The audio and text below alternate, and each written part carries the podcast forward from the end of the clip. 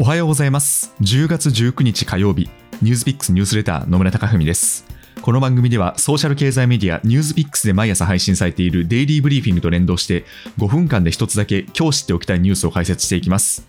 ぜひ朝の時間のともにお付き合いいただければ嬉しいです。さて昨日からニュースピックスで担当する特集が始まりましてその名もジェネレーションレフトという特集です。まあ、この背景はコロナ禍で全世界的に経済格差が広がっている中欧米を中心に Z 世代の左派的な政策への支持が集まっているというものです。そこで特集ではこうした現象の背景や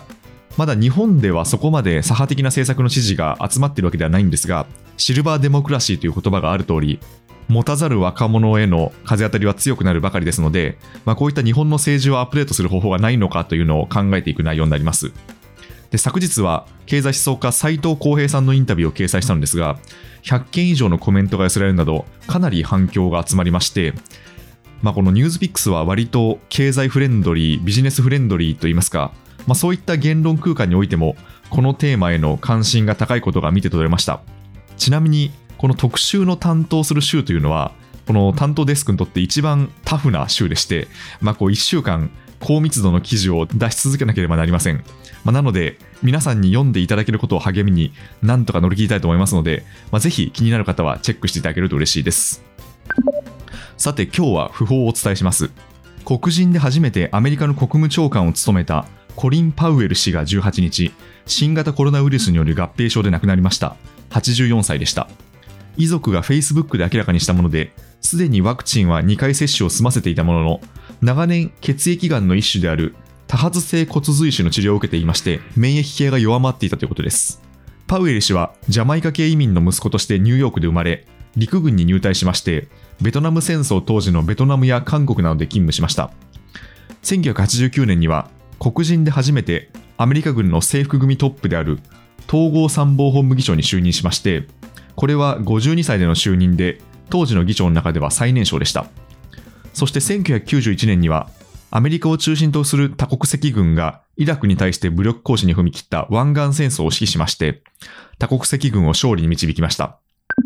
その後、2001年に発足した共和党のブッシュ政権では、黒人として初めて国務長官に就任しました。当時のアメリカは、ブッシュ政権がテロとの戦いを掲げまして、アフガニスタンとイラクで2つの戦争に突入する最中でした。そんな中、パウエル氏は、中道寄りの穏健派として知られまして、政権内の強硬派とは距離を置きながら、アメリカ外交をリードしました。国務長官を退いた後も党派を超えた人気を集めまして、2008年の大統領選挙では、共和党の候補ではなく、民主党のオバマ氏への支持を表明して話題となるなど、その発言はたびたび注目されました。パウエル氏の死去を受けまして、分断が深まるアメリカ社会で党派を超えた人気を集めたパウエル氏の死を悼む声が相次いでいます。バイデン大統領やブッシュ元大統領、オバマ大統領なども追悼のコメントを発表しています。で、パウエル氏の政治家としてのキャリアを振り返りますと、2003年のイラク戦争の開戦をめぐっては、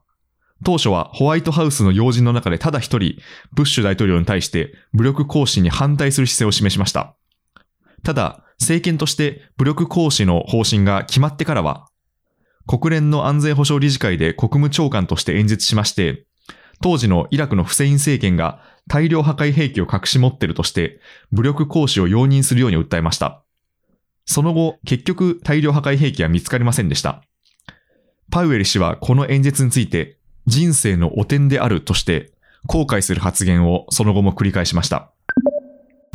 で、日本でもリーダーを目指す人の心得というパウエル氏の本が出版されていまして、菅前首相の愛読書として話題になりました。ここではですね、まあ、パウエル氏の穏やかで、しかし毅然とした人柄が十二分に表現されていまして、まあ、これを機に本書を手に取ってパウエル氏の功績や人柄を忍ぶのもいいかもしれません。ニュースピックスニュースレター野村貴文でした。それでは良い一日をお過ごしください。